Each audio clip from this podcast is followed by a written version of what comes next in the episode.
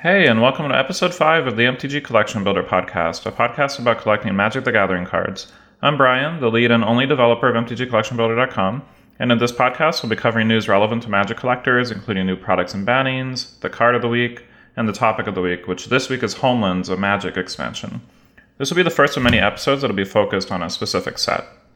If you haven't heard of MTGCollectionBuilder.com, it's a website where you can track your collection and how much it's worth for free you get little progress bars to show how much of a specific set you've collected, and I update the site all the time.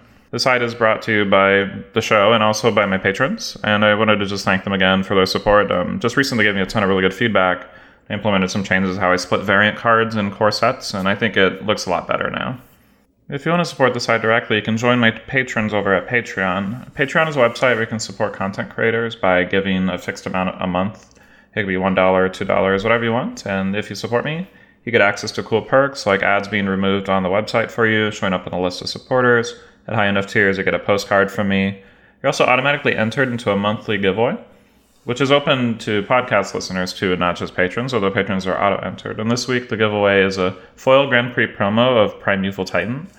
This is a pretty cool card. It sees modern play, it's a pretty strong bomb, and I believe this is the only alternate art version of the card. All the other cards have the same art. So feel free to head on over to patreon.com slash mtg collection builder. If you want to enter the giveaway, just leave a comment in the giveaway announcement post you'll see there. And now let's move on to the news. For the first item, on April 1st, Wizards of the Coast revealed a new Secret Lair drop series. The full name of this one is Deep Breath. Secret Lair Drop Series Wizards of the Coast presents. After great deliberation, we have compiled and remastered the greatest Magic the Gathering cards of all time ever. Also known as Secret Lair April Fools, and it was a pretty funny post. The set is mostly full of memes, including Stormcrow, Goblin Snowman, Mudhole, and Squire. Squire notably kind of has the jealous girlfriend meme where you have the guy looking at another girl walking by in a red dress and they have the girlfriend kind of shocked looking at him. That's pretty cool. Surprisingly, even though this was an April Fool's joke, they're actually going to print these cards and give them out to WPN stores at no charge at some point in the future after all the COVID 19 stuff is behind us.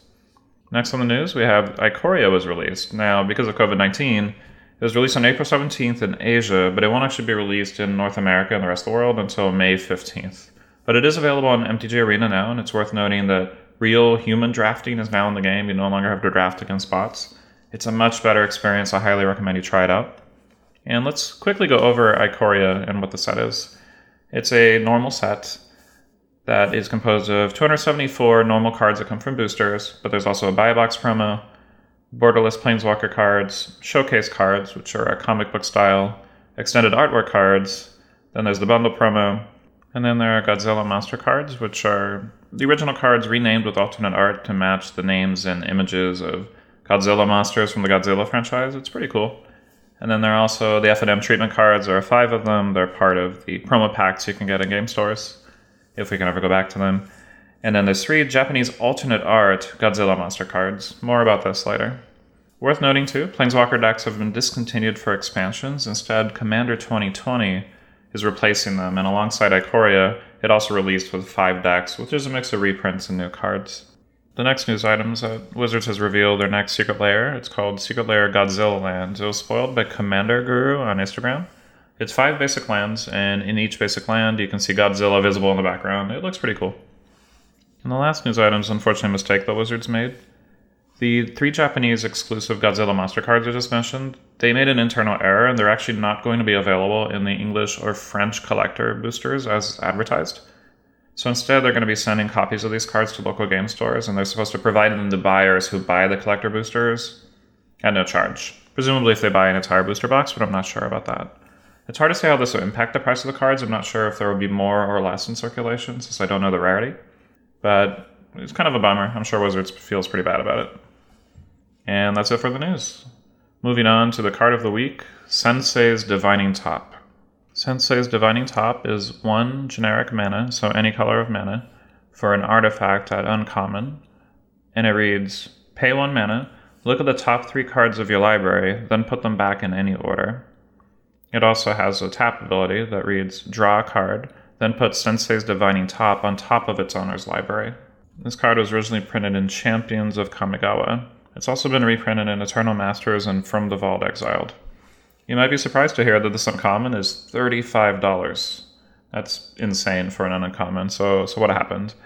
Looking at the card, you can tell that just for one mana, you can reorder the top three cards of your library. That's pretty strong and difficult to interact with unless the opponent has artifact removal. But wait, there's more. You can also tap this at any time to draw a card and then put Sensei's Divining Top on top of your library.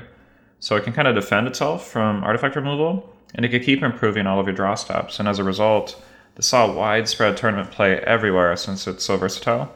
But it was ultimately banned not because it was too powerful, but because it slowed games down too much people are constantly activating it and it just made the game drag. And that could be an issue when you're at a tournament and you're timed and everything. So it's been banned in every format except Vintage and Commander. There's also an interesting interaction with a card called Counterbalance, which is an enchantment that lets you reveal the top card of your library to try to counter a spell if the converted mana cost of the card you revealed matches the converted mana cost of the spell you're trying to counter. So if your opponent tries to play a one mana spell, for example, you can actually instant speed put Sensei's Divining Top on top of your library, and then guarantee that you have a one mana card on top of your library to reveal, basically making it so your opponent can't cast one mana spells. And a personal anecdote I first started collecting magic around Champions of Kamigawa time, and on eBay I bought a, a 4x common uncommon set for $31, meaning four of every common and four of every uncommon. That's something I like to do with new sets because it was a cheap way to get most of the cards in the set and it just sat in my closet forever and eventually got sorted into a folder and i was just really shocked to find holy crap this is $35 each. When i saw that i immediately ran and confirmed yay i have four of these in mint condition. And i still have them today. So it's kind of the exciting part of magic sometimes is you know that sweet treasure you have in a, in a closet or in a shoebox suddenly rising in value over time. And that's the card of the week sensei's divining top. And let's move on to our main topic homelands it's the first of many set shows that I'm going to do, as I mentioned, and we're going to dive into it from a collector's perspective. We're going to go over its history, what it physically is, notable cards, and takeaways. So, Homelands is the seventh Magic expansion. It was released on October 14th, 1995, and it's set on the plane of Ulgrotha. It's composed of 115 cards, 25 commons, 47 uncommons, and 43 rares. And if those quantities sound weird, that's because back in the day you actually had multiple rarities within each version. We'll, learn about that in another episode, I think. Interestingly, Commons had two pieces of art each, so this is really a 140 card set if you consider each card like its unique printing, which I do. And let's go over some of the history of the set. So let me take you way back to 1993 when this all started. It was really an explosive period in Magic history. Alpha's original six month supply sold out in a few weeks as they were driving around the coast selling the cards. And Beta's printing also sold out in a few weeks. It was insane.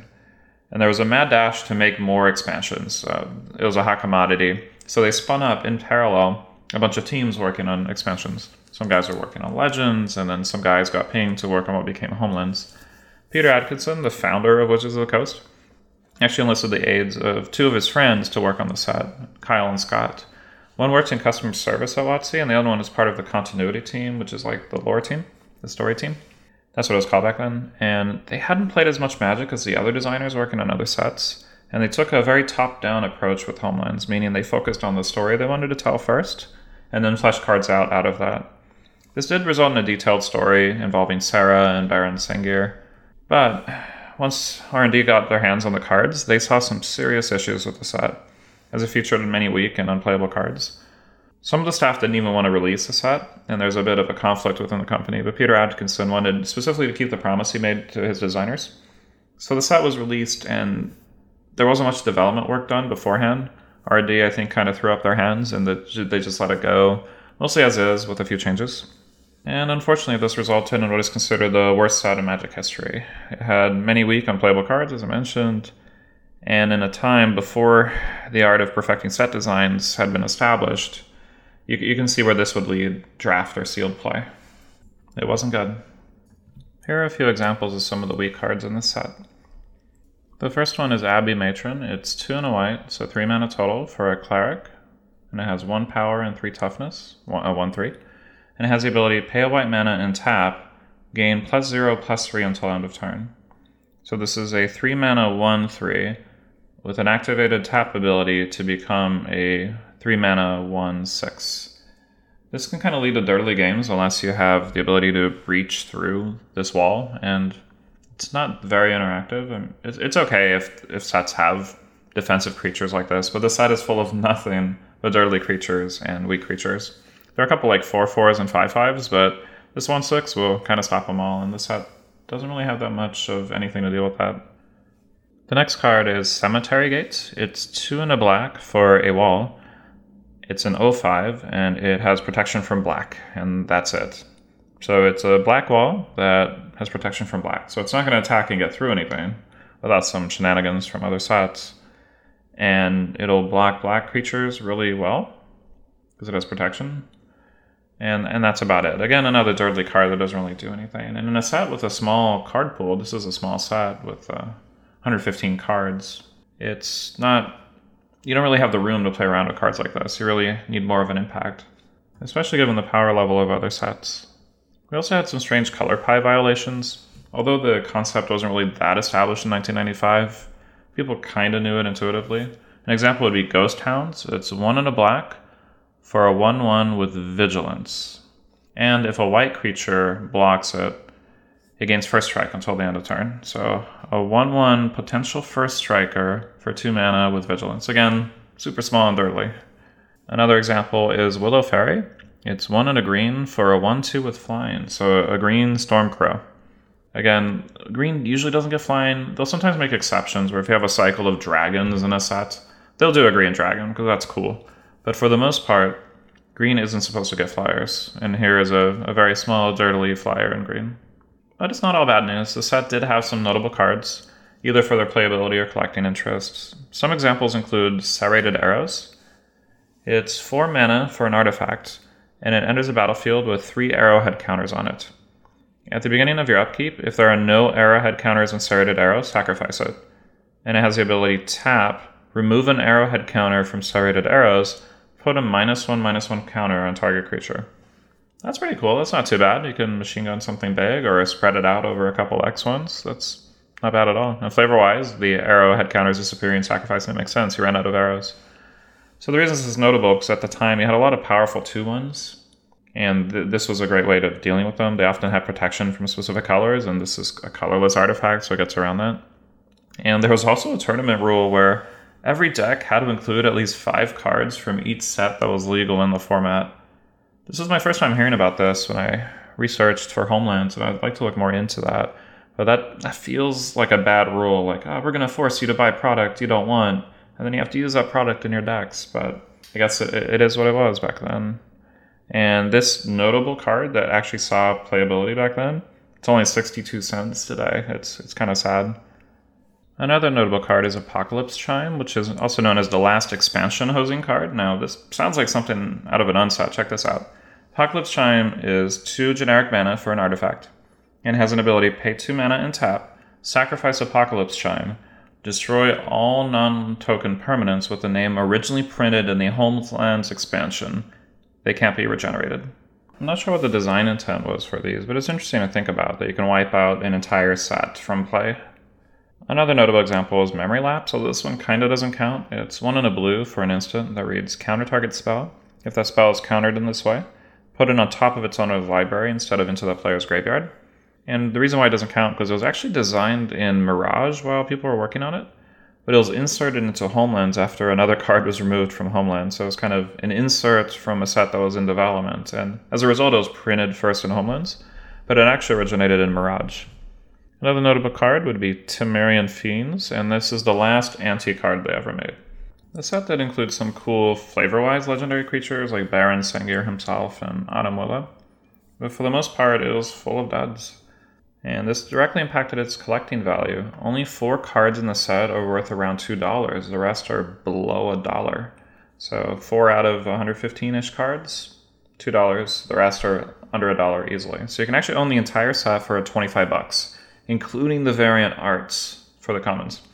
If you wanted to buy a draft cube, it would be about $57, but please don't do this. I, am honestly considering programming in a warning. So if you move your mouse over the buy it now button for that draft cube, I'll move your mouse cursor away for you because that, that is a really bad idea. But I, I do think it still has interest for a collector. It's pretty cool that some of the cards have alternate art within the set. You didn't see that much because it caused a lot of confusion for vendors like what do we name these things, right? You have four or two in this set two variants of each common. Do I name it common A, common B? TCG Player has a, a very inconsistent naming for these already, and it causes a lot of developers like myself quite a bit of pain to map them. So that's a problem, but it's also interesting for a collector. And I think it's a pretty cool slice of Magic history where you can see how low Magic can go. Like things can go really downhill if the development or design doesn't go quite right. The art is pretty cool in an old school sort of way. Some of it borders on Eldritch, which is exciting, at least to me. And I think this set leads to some cool challenges too. I think it would be kind of neat to take some of these cards and combine them with other older cards to make a draft cube that is actually involves these cards and makes them somewhat playable. Maybe you can inject a ton of related flavor, maybe more Serra Angel stuff, more vampire stuff, more Minotaur stuff, and mix all that and kind of get the feel of Homelands and some of the story but in a special draft cube that you would enjoy. Or you could get together with friends, buy a draft cube, and then just play it together once in a draft just to feel out how bad the set really is so you can kind of experience it for yourself. I have this on my bucket list, but it's not a high priority. And another cool challenge that I've been thinking about would be redesigning the set to retain its flavor, but creating balanced archetypes and making it a fun experience with what we know about modern design. But ultimately, the set did feature pretty good storytelling, at least for the time. And Wizards learned to listen to R&D. Like R&D threw up their hands like, whatever, we're releasing this, you know, you're going to see. And R&D, I think, also learned to have a little bit more of a backbone. This lent them credibility. And future designs went on to more experienced Magic players. I don't think they took as many risks with friends of friends helping design sets in parallel. It wasn't worth the fallout. And it also showed the top down design can be risky, although it can still work out really well as it did with a set like Innistrad, widely considered to be the best draft format of all time. And that's a brief description of Homelands, top down. It's a small failed set with an interesting history, and I think it's cool to learn from sets like these. They're also cool to collect, so you can kind of trash talk the set to your friends when they're over. So I wanted to thank you for joining me for this episode of the MTG Collection Builder podcast. If you have any suggestions, either for the podcast or for the website, feel free to reach out to me via email at brian at mtgcb.com, at Facebook, where I'm MTG Collection Builder, or on Twitter, where I'm at mtg underscore cb. If you want to support the website or the podcast, head on over to patreon.com slash mtg collection builder and check out all the pledge levels. You can get access to exclusive updates and polls, ad removal for your account, and much, much more. Thanks for joining me, and I'll see you guys next time.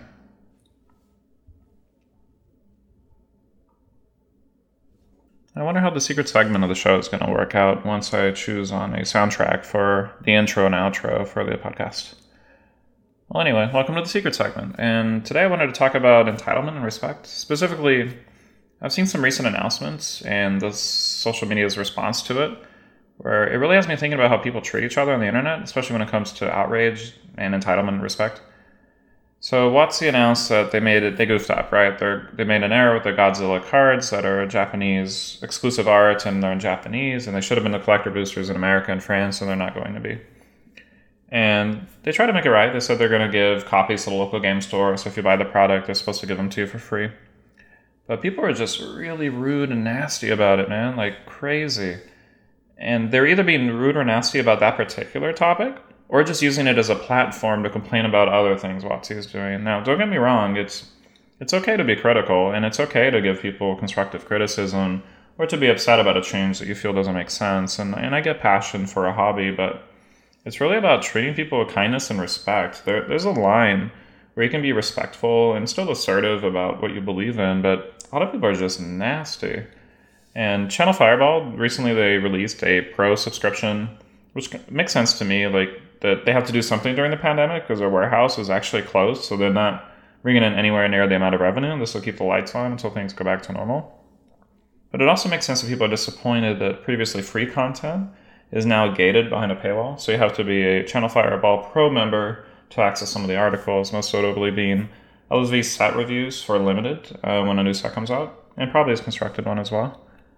And, and I get the disappointment there, and I know that that was intentional, right? They they paywalled that one because they know it's popular, so they're going to get more people subscribing.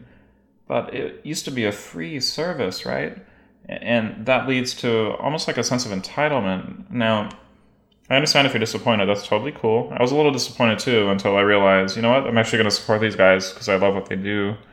And that's okay if you can't afford to. It, it was just my choice. But some of the comments again were just nasty, like personally attacking LSV, you know, no longer talking about the topic, but just going to insults. And it's sad. I wish people were kinder to each other. And I also see this like every Kickstarter for a new board game that I join. Half the comments are just really nasty, like, oh, you're doing this wrong, you're doing that wrong, oh, this component sucks. And some of it feels like really impulsively contrary personal opinions about things that maybe don't really have a strong basis or sometimes contradict what other people in the community want, but they still feel really strongly about it, like My Way of the Highway. And I see this in online PC games too. So in reviews and forums, people like calling the designers idiots and morons and you guys should add this. Where's my Apple support? Where's my Linux support? And it just like outrage, outrage, outrage, demands, demands, demands. And what are we doing here, especially for free content? Like it, this reminds me of aggressive drivers on the road, especially in Southern California where I live. I mean, I've been honked at for stopping at stop signs, for driving the speed limit in the rightmost lane with plenty of room to pass me by super old ladies. Like it's it's kind of crazy. And like, is it the veil of anonymity? Is that what's going on? Or is it like a symptom of greater imbalance in people's lives? Like I know we're in troubled times right now, and life can be hard for some people. Is it just human nature? people like to be impulsively contrary or assertive because it gives them a sense of empowerment. And if you do things that make you feel a way that you enjoy, that becomes a habit. Is it a mix of all of it? I'm not sure, but I just want to give you the perspective from a content creator side. Creating content is really hard, whether you're making a podcast or making a website or writing articles or making YouTube videos, whatever you do. It's it's hard to get things done in a very limited amount of time because we all have busy lives, and it takes a lot of directed, concerted effort to do it. And they're often passions of love, and people would love to make everything perfectly in a way that makes everyone happy, but it's impossible. People have different views on the right and wrong way of doing things, and often people with no pedigree in design whatsoever will have very strong opinions about what game designers should be doing, despite a bunch of competing pressures, and they'll get to the point to where they're insulting specific people even though they might not even be the shot callers, it might be an executive behind the scenes. And I've been very lucky that with MTG Collection Builder, out of 30,000 users, I've only ever had two be rude to me. One apologized right away, which is cool, and the other one didn't, but I, I wish him well. I mean, it, it's cool to be passionate about things, and but I do think passion about stuff, even if it's free, sometimes does lead people down this road where they become very entitled, impatient, and rude. And I've even seen nasty comments on open source programming projects like, dude, a team of people made this for free and you're like ripping into them, calling them morons. Like, what's happening here? Like, contribute to the code if you want to make it better. And ultimately, like, I'm not trying to vent. It's more that this behavior really hurts people. I've heard from a ton of content creators, including Marshall from Limited Resources and others, where like they get a nasty comment on Twitter and it actually ruins your night sometimes. Like, I like when when one of the guys was rude to me for MTGCB, like I was pretty upset for a couple hours. Like it feels so wrong, and you still feel bad, like you did something wrong. And maybe I just need more of a backbone, but I think people should start being nicer to each other. So my takeaway from this ramble is really, you know, treat others kindly, like kind of the way you'd want to be treated, and and the next time you go on YouTube or Facebook or Twitter and you see a chain of replies to some new content that's been released and the f- top five are negative, like really harsh, unnecessarily nasty criticism, maybe don't add that sixth one. You know, maybe be the one that gives criticism from a polite standpoint that's really positive. I think that's the way to go. And as always, if you have feedback for MTGCB, feel free to hit me up anytime.